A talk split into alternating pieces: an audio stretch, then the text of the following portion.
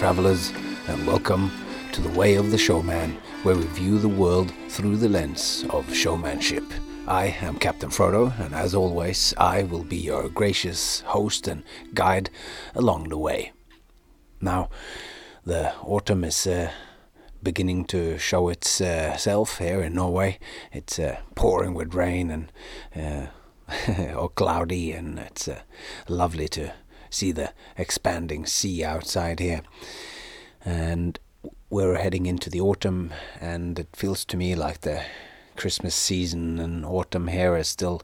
I just did the this weekend. I weekend past, a few weekends past, I did. Um, by the time this episode comes out, it'll be a couple of weekends past. But um, I did a, the last of the gigs that were supposed to have happened during the Christmas end of Christmas season last year, but then the Omicron came and it uh, it moved it. They decided to move it in, until now into um, uh, middle of September.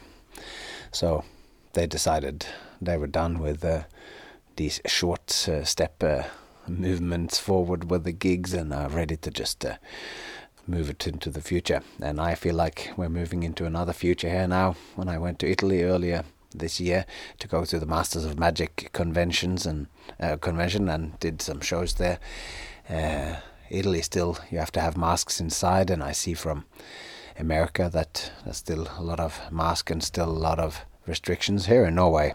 It's pretty much like Corona never happened. People test, but if you get sick or whatever, but it's yeah, it feels like we've stepped beyond that. And that was fine with me because I was beginning to lose interest in it. So hopefully it'll go that way for everybody.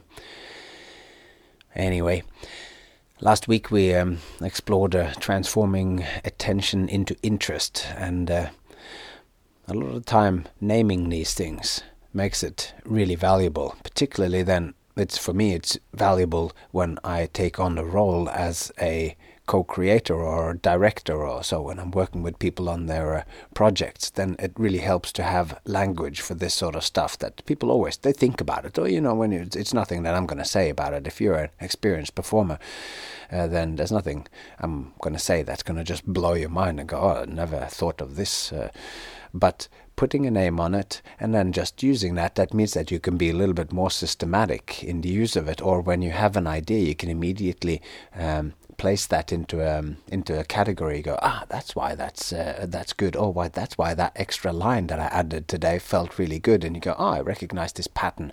So becoming a master or being good at something is to be able to expand the types of patterns that you see in what you do. And um, not everything is completely new each time. You still have to lead the audience right into it uh, each time, each act, and you can look at that under different aspects. So last time maybe it got a little bit abstract, but uh, today I'm going to try to make it more concrete by applying that to uh, my tennis racket act. Just look through it and see if we can find some of those things from last time. I won't go through in detail too much what I talked about because you can just go back and listen to it. And then we will talk about the transformation of time, what we find in the end of the Showman's Manifesto as uh, the transformation of time into show time. So without further ado, let's uh, get cracking and get into the next leg along the way of the showman.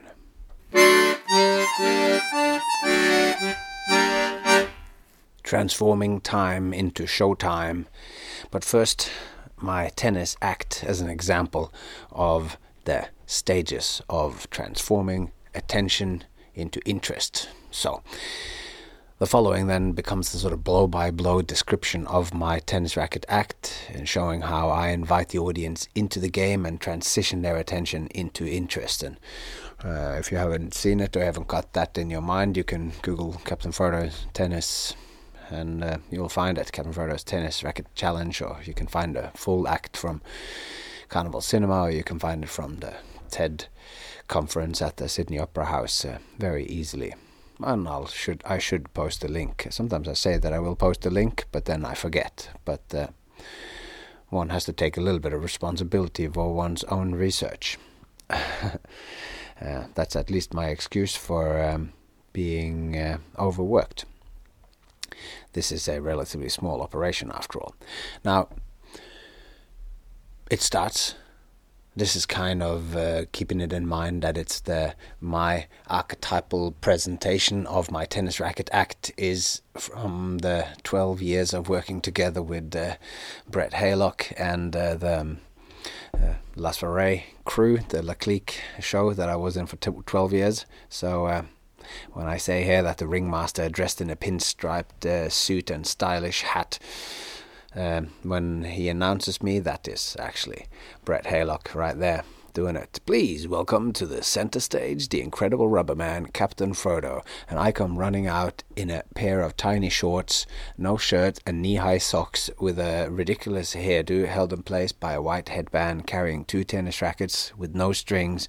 Big smile plastered on my face, and even my running style and gesticulation and lostness is inviting and exaggerated. Like, what's going on here?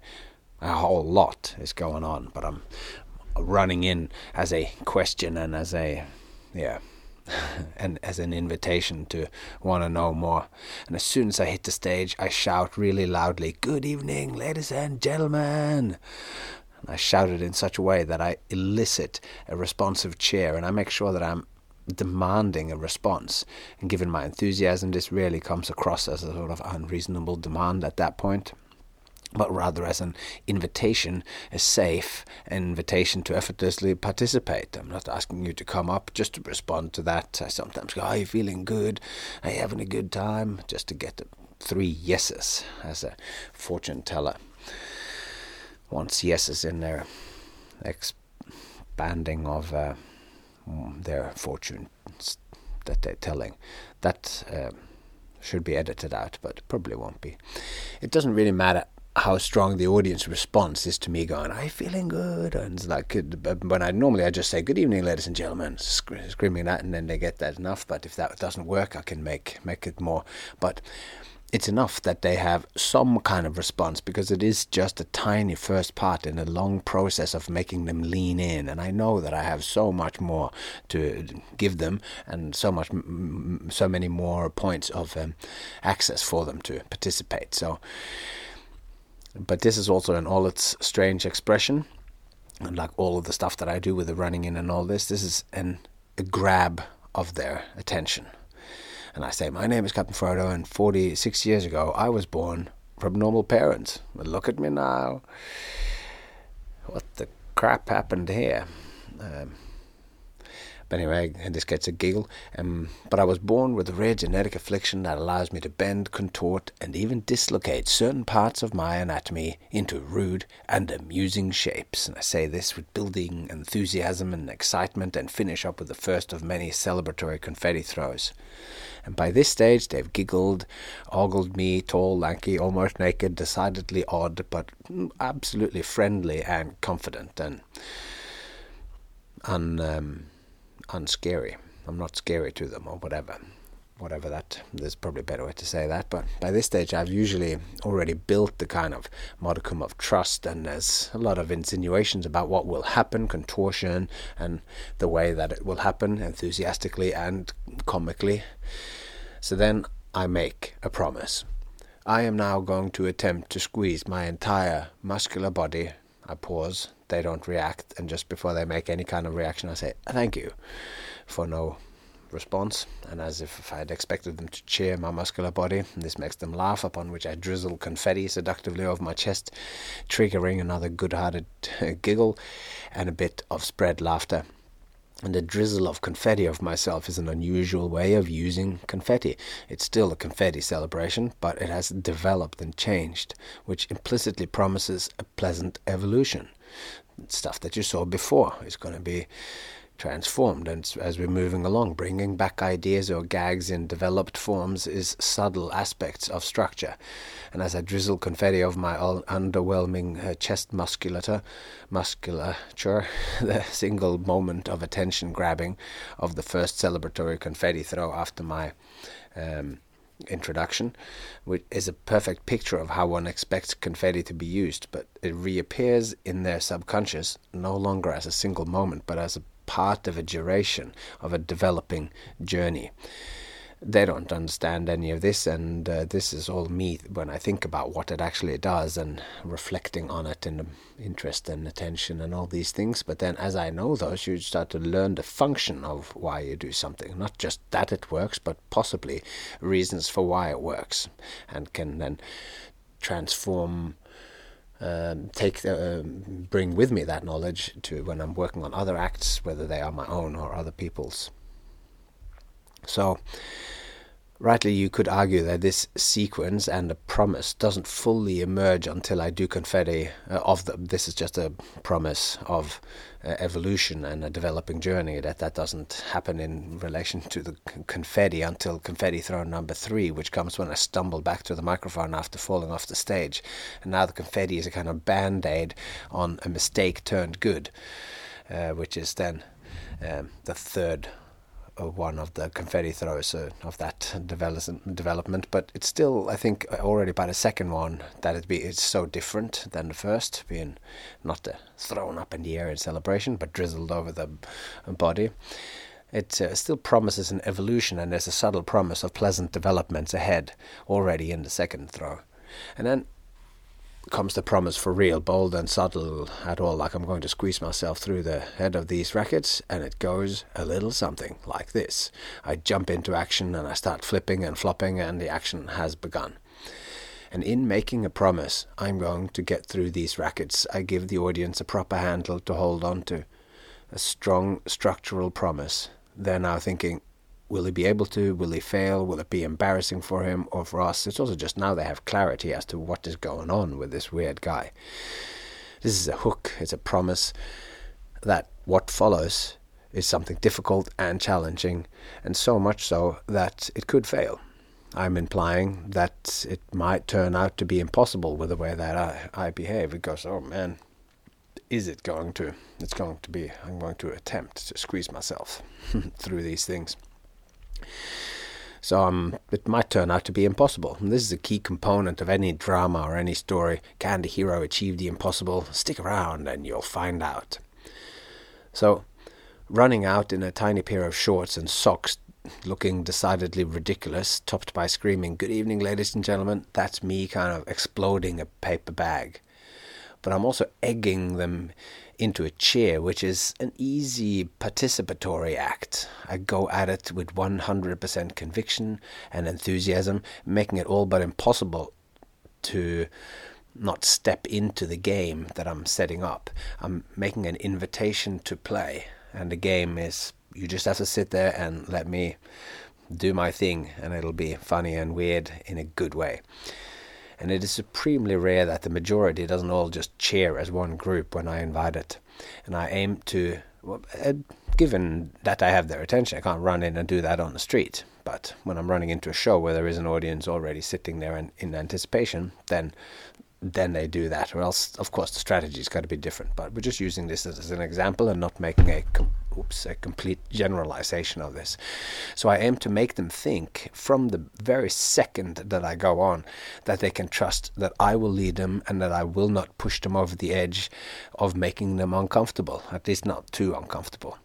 So when I tell them that I was born different. I mentioned contortion and even dislocation. My character and charisma hopefully makes them think, or they're probably it's more like a feeling or whatever. It's like I go, I'm going to squeeze my body and even dislocate my body anatomy into rude and amusing shapes they might be thinking something like a, a, dislocation. Oh, I don't want to see that. But then again, this guy seems funny, and even though he seems strange, his confidence and enthusiasm makes me trust him. This won't become awkward. Okay, I guess I could trust him enough to not get up and run away just yet. So before this thought, feeling, vibe has passed through them, I'm already on to the next thing, carrying them along with me with my first silly but highly physical and funny attempts at getting my arms and head through the first racket. So that whole first section is supposed to sort of ease them into me as a person. Um, to cause some intrigue as to who I am and what I'm about to do, my character and which is my character and my material. I'm going got the rackets with me. It's me, my character, is how I behave, how I talk, the words that I choose, my intonation, and my whole general persona. So that's the what I, what they're meeting there, my character and my material. So when I'm promised to squeeze through my body, squeeze my body through the head of the rackets, then their attention has hopefully modulated into interest in me and my peculiar anatomy and the outrageous thing that I intend to do. And they should now be leaning in. And I'm getting them to lean in. They're now getting these elements of structure. They're feeling the structure of the act. Okay, I've given them a promise of what's going to happen in the end.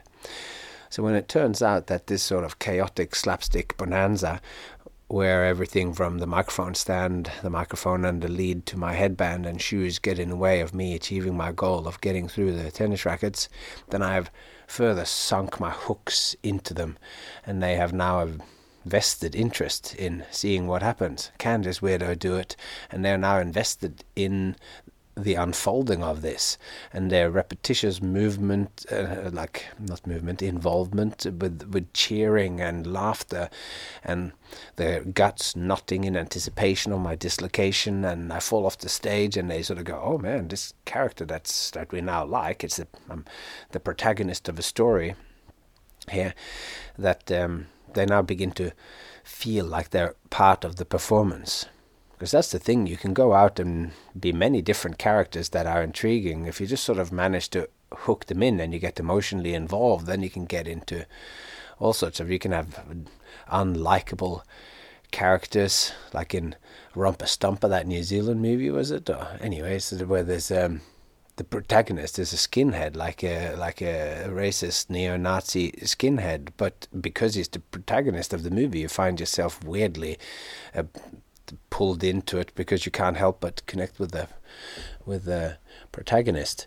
So, of course, the protagonist um, of the act can be all sorts of dislikable or whatever, but um, um, it's um, it's clear there that you, when when somebody comes out and you meet them and you meet what they're going to do and you do all that, then you, you're starting to lean in because you want to know more about them and uh, it's fun and you paid bought the tickets you already are there you already like invested your attention invested money and intention in this thing so as it comes towards you as long as you keep that going uh, I think that'll bring bring the house down.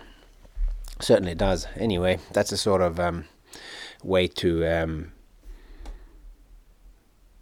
it's not a structured way where I say this is equivalent to this and this is equivalent of that. But you see how these three sort of ideas of um, attention modulating into the leaning in, into them being participated, how you can't really just say like everything, like we mentioned last time, anything uh, uh, separating these things out, it's sort of artificial because all is kind of happening at the same time, but always being aware of when are you inviting them in, when are you asking them to participate, and when do they then fully, not just participate in the actually shouting and all that, but just feeling like they're part of it, invested in the structure of it. So, then we're getting on to what's um, sort of new about uh, today or a new perspective, and it is how this sort of uh, kindled interest and um, how kindled interest and through the kindled interest, as in they're now not just paying attention, their their their interest is fully flourishing. They feel like they're participating in it, and how this is then the emergence of the phenomenon of show, the last of the four things we're going to look at, which we're going to start in earnest next episode. But let's uh, go and see how this is reflected in the manifesto. So, at the end of the showman's manifesto, uh, not the end of it, but uh, a section of it goes like the sun above, he attracts random bodies traveling through space. Like the sun above, he attracts random bodies traveling through space, he being the showman. Like the sun above, the showman attracts random bodies traveling through space. Like planets, they gather orderly around him. Like planets, they gather orderly around him, and the gravity of the showman warps time and warps space. The gravity of the showman warps time and warps space, and it's this warping of time and space that we're going to look at. Because this is how I believe we find how this modulation of grabbed attention into interest, how that is pictured in the manifesto. And it's pictured as the difference of merely being captured, like a rogue planet caught by uh, uh, caught into orbit by a star, then that the showman warps uh, time and space for the spectator. So that's picture of it. And the distinction between being captured by the gravity of the showman can easily be seen as pointing to having one's attention arrested by the crack of a whip or a pop of a paper bag. And the next line, it tells us that the planets gather orderly around him. This applies to rogue planets are forming a solar system, and certain planets wear off into the dark of space, meaning certain audience members just walk off. Um, because the picture, of course, where this is happening is the market square. And certain planets just disappears, but the certain of them also decide to stay. And the gravity of the showman, it warps the time and the space, and con- the the warping of it, it continues. And continuing the planet metaphor, the warping time and space is, of course, what large celestial bodies does, according to Einstein's theory of relativity. It also points to the double meaning of gravity. For gravity is the force pulling juggling balls towards the center of the earth, but it is, or an acrobat, what keeps the, allows uh, the three people standing on top of each other in a in a acrobatic display to um, keep their balance is how reliable gravity is. But it also means something of extreme or alarming importance, like, oh, there's something is very serious. Oh, there's a, it's a grave situation. The gravity of this situation made everybody pay very deep attention. All these meanings of the word serves as guides towards the manner in which the showman radiates and connects with the audience, like the sun in the center of a planetary system. So to warp time and space, the showman must have the necessary gravity. So the grav- he can be playful or he can be silly, but he needs to take the silliness seriously, and a play that he invites the audience into must be serious play. It's not frivolous and idiotic or meaningless or so. Anyone who thinks that play isn't serious haven't thought enough about it. So, grant, granted. Um, two teams on a basketball field. They are just playing basketball. But to stop in the middle of the game when the game is at its most intense and say, hey guys, relax, we're only playing, it's just a game, will not make you any friends. So, play, games, and showmanship is serious business. That's why this word gravity, the gravity of the showman, warps time and space. So it's of course then it's both being pulled in like the sun, but it's also just the actual real showman standing there that they take what they do seriously um, is important, even if you're just waving a rubber chicken and blowing in a duck whistle. The warping of time and space also describes the experience that the audience has as their attention is modulated into interest and they become fully engaged in the show which is to say that this new ontological or state of being, this new ontological phenomena of show, comes into being. Like it, when the audience is fully involved in the show, they're involved in the process of the show and feel like they're participating in it, in what comes and what was before, and that they are there and they have a sort of almost an ownership of this uh, show where they feel annoyed if somebody comes on the outside and, and or a drunk walks into the show or if somebody comes and disturbs it then they go oh this person is ruining my thing. They start to feel a certain ownership of it which is great. And in that process then this show as the phenomena of show emerges. With shared interest in um, the shared attention between shared attention mold molds into and transforms into interest, and in that we have the showman and the uh, audience experiencing and putting coming into their creating a show which is a different state of being. And I believe that some of the results or signs of having achieved this state of interest, of being fully pulled into the performance, um, when that happens to us, it, it, we sort of forget about our surroundings and we lose track of time. So our sense of time and space is warped. Our focus narrows in on the showman. If we're if I'm in the audience, it narrows in on the showman and what is happening right there in front of us. If you and me are watching a show together, that's sort of what happens. And as we get this sort of pinpoint of spatial focus, we also get a pinpoint of time as we're sort of pulled into the unfolding moment as the act happens. We are right here, right now, you and me here. This is reality right here. This person could fall off the ladder if they're standing on a ladder or whatever.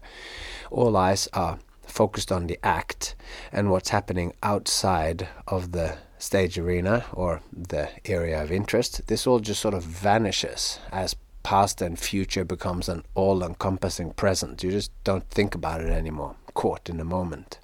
The promise that the showman will squeeze through the racket recedes into the background, and all that matters is what happens in the moment and all the pleasant feelings that it produces. You just you want to be in it and you want it to continue and as I'm there, oh, fall off the stage, oh, he gets back up, oh, he does this, oh, what is this? You just, the next, each gag comes and each confetti throw, and it all just, you want to be in it and you want it to continue. This is altered time and space, and this is, um, this altered time and space is a fully human uh, experience, and we call it showtime. It's when one person is showing something to others. One person facing the other way, or rolling around on the floor. Now, the manifesto calls this showtime, but as we shall see, uh, like with so many things, the ancient Greeks they got there ahead of us and named these two kinds of experience of time. Um, and it won't surprise you that neither of those terms are showtime. But when I heard, um, discovered this, uh, when I heard of Chronos and Kairos as two different kinds of time, I thought, well, there it is. There's the there's the Greeks again, with having described um, all this, they have thought about most things, and then they put these names on them. So the ancient Greeks had two different words to describe two different aspects of time, and they map really well onto our everyday time and the show time. So the Greek words for this was chronos and kairos. And in brief, chronos was quantitative and kairos was qualitative time and we'll look at that. And so the difference between these two times is experiential. It's how it feels to be in it, because Chronos measures time in seconds and minutes, hours and days, etc. And this is the kind of time that springs to mind when when uh, somebody asks you what time it is, or how long a movie lasts, or whether you have time to help. It measures quantity of time and English words like chronological, chronometer, and anachronism, they have their roots from Chronos. And also, lest we forget, Kronos was also the Greek titan or god of time, and uh, a villain in the Marvel Universe. So, Kairos, on the other hand, is the kind of time that we experience as moments, as flows of time where our experience and subsequent memories expresses its, itself as one event, a kind of whole or a unit, or indeed as an experience. Like it, the my tennis racket act then is one of those experiences when you're pulled into it and you're having a great time and you're laughing and you're groaning and all of this, and then you come out at the other end of it. Uh, you go from being in experiences and experiencing kairos or kairotic time to going over to chronos.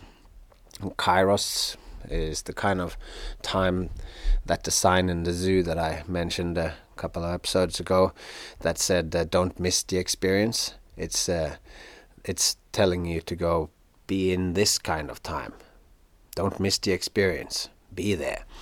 That's the kairos time I can be present somewhere between 3 and 4 o'clock, but I might still miss the experience. Chronos is about minutes, and Kairos is about moments. And as a little digression, and for completion and for future usefulness, kairos has a further sort of meaning, which is valuable to be aware of for performers as you know, continuing this thing of naming complex processes because it helps us better grasp that process and giving it um, our ability to manip- manipulate those complex thoughts with giving our thinking greater scope. Because in addition, uh, addition to um, this sort of experiential time, Kairos also expresses the concept that there is a right or apt time to do something and a right kind of response in this window of opportunity. So, in the right time, there is a right response. There's a right time when the right response or right action or persuasive argument will make an important and fortuitous change. This is also a sort of meaning of kairos, as in saying the right thing at the right time or doing the right thing at the right time. So I guess I was lucky; it was the right, uh, right thing at the right time. We're using fighting as an example. Chronos is the clock time that passes during a battle, but within that time there is an exact time when the armor of the enemy opens, just so revealing a certain weakness. And when this opening up, this is when an opportunity to send an arrow into just that correct gap in the armor. So this is a kairos moment in the fight. And in a more peaceful example, a performer might be dropping a ball whilst juggling, and it might so happen that the moment opens up an opportunity for just the right kind of kick, bringing the ball back into the pattern. And if this all happens, the perfect outcome in the form of an immediate standing ovation happens. So the moment of drop, the moment of kick action, and its execution, the right time and right action, is kairos. In any moment, there is never only one possible action. There is always an organic interplay between opportunity and action, and the action of one juggler or warrior might not be the right action for any other. So it's right person, right action, right. It's just this nebulous thing. But by calling it kairos, it's like those moments that we've, when you've done a thousand shows or a hundred shows, when you just said the right thing at the right time, and all of a sudden it just broke everything, broke the world. So I had that uh, not so long ago. I did a.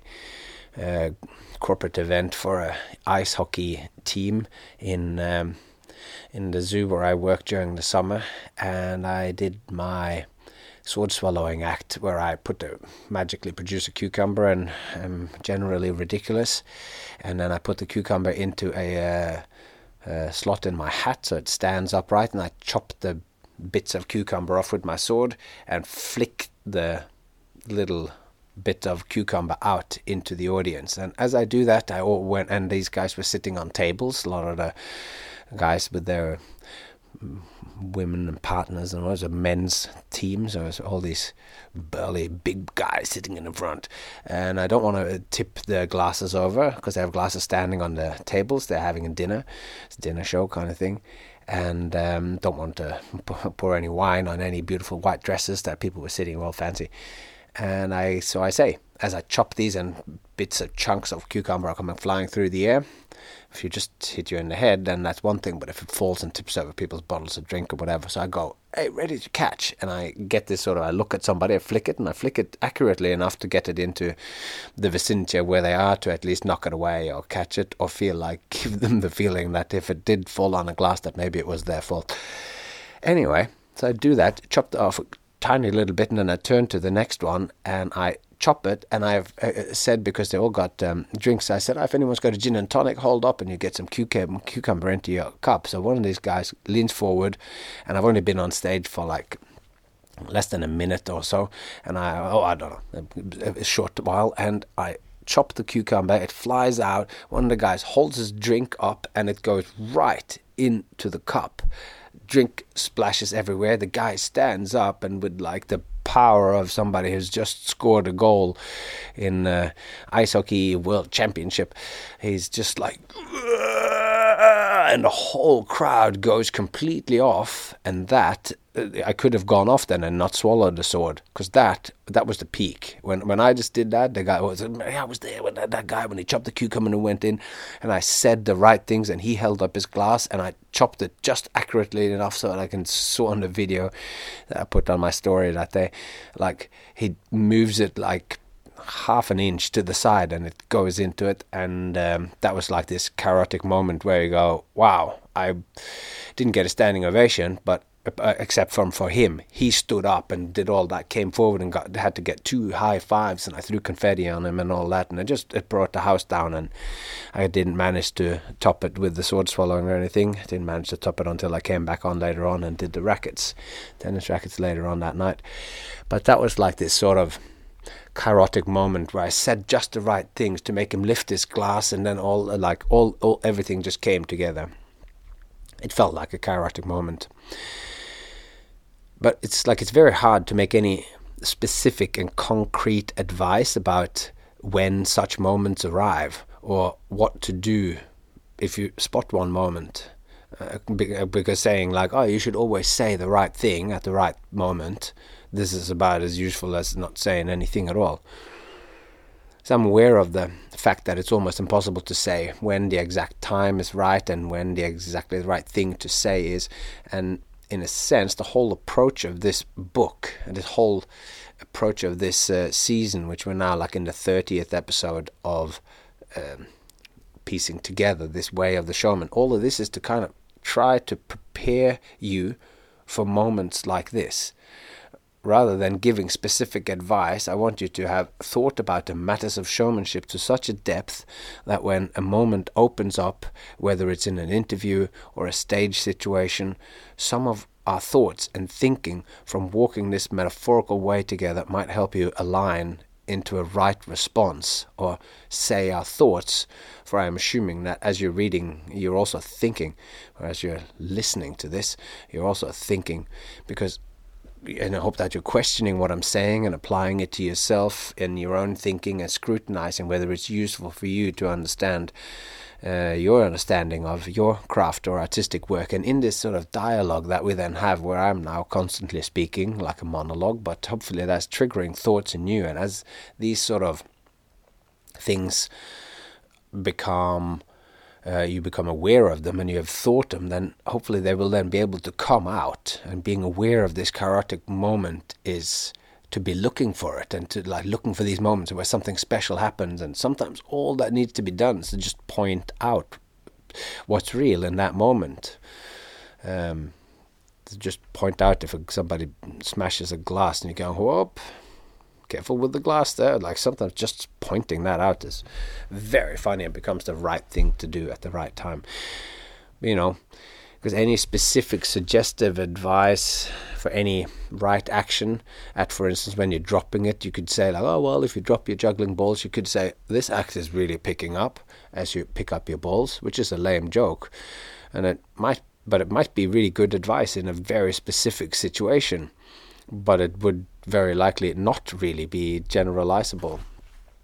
Something you can say, but it's not going to be absolutely hilarious. But perhaps there is, having thought through that moment of dropping in, that making a joke about it, that that will be stored away in you as an approach to spotting a moment and a possible kairotic way through that moment. So this is why I've gone to the extents that I have to give a deep and expansive exploration of what showmanship is. And why I've pointed to the many connections and facets of this way of life. My thought being that you make the effort, if you make the effort to assimilate the way of the showman as a way to view what you do, who you are as a showman or a performer, and who an audience is, and what our right relationship to it all is, then you increase the chances that your spontaneous response, your first response, that it fits into this opportune moment. And you can't um, pre plan every response to every possible opportune moment, but being in a right relationship to something, to yourself, your role in the world, and to others, your audience, and so forth, increases the chances that when the kairotic moment arrives, your natural response will be a kairotic one of integrity and authenticity. Authenticity, which is, as we've talked about earlier, goes a long way towards making the audience lean in and become interested in you and what you're doing and what you have to say with your craft. So, it's time to get back to time.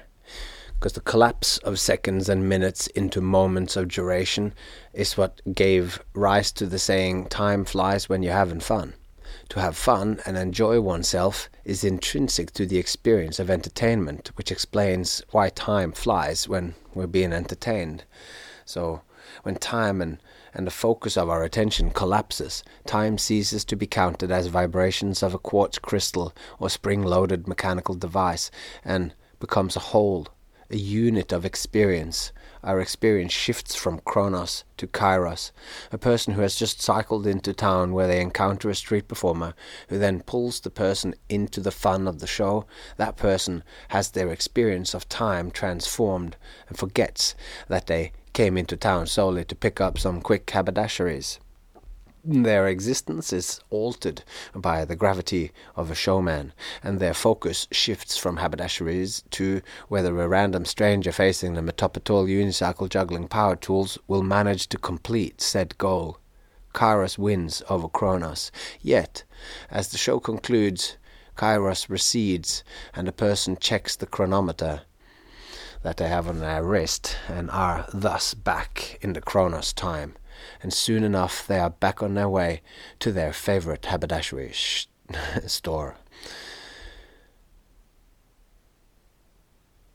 This will be a little excerpt from the manifesto here.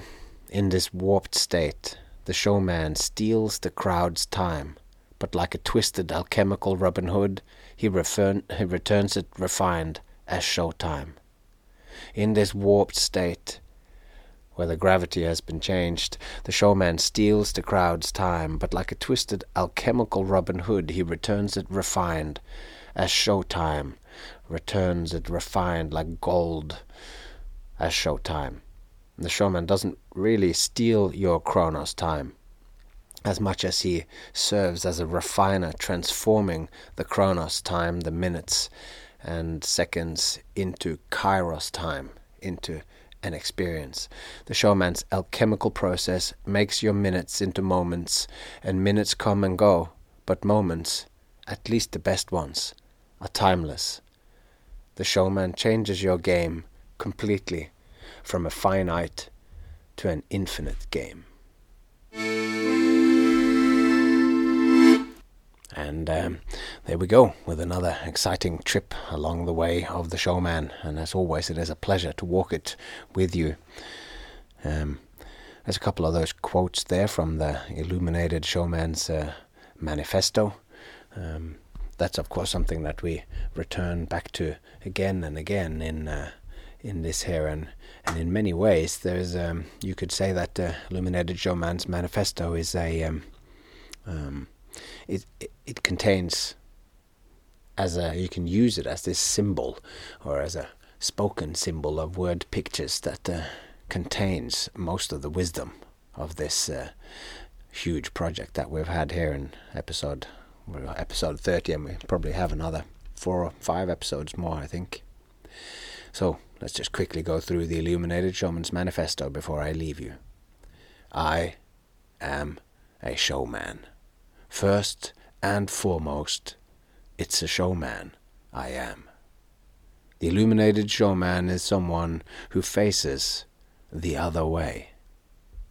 He faces the other way, who has walked with the crowd and then turned around to face the others.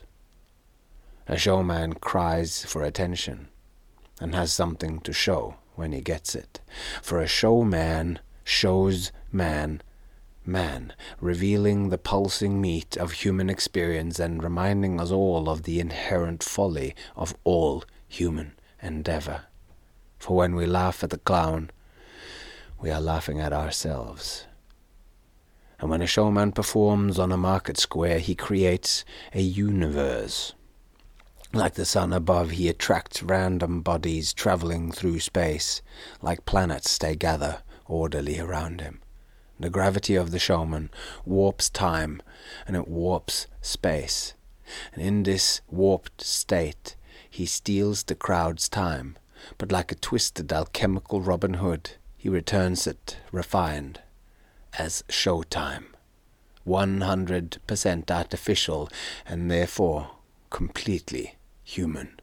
I am a showman. First and foremost, it is a showman. I am. And if you're a performer um, of any sex or gender or variety, then um, uh, I hope some of these uh, ideas will be useful for you, whether it is to expand your understanding of who you are.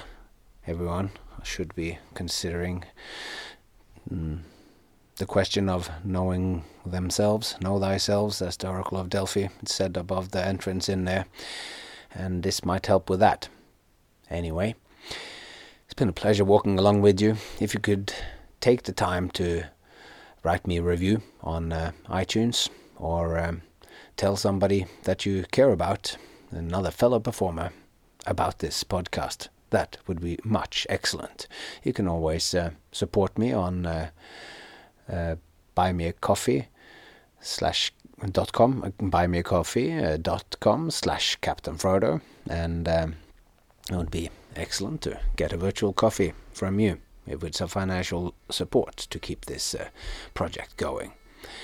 But all money aside and all what I ask of you aside, I um, have said all I need for what I have to give you today. So, with that said, I just say to you, take care of yourself and uh, take care of those you love.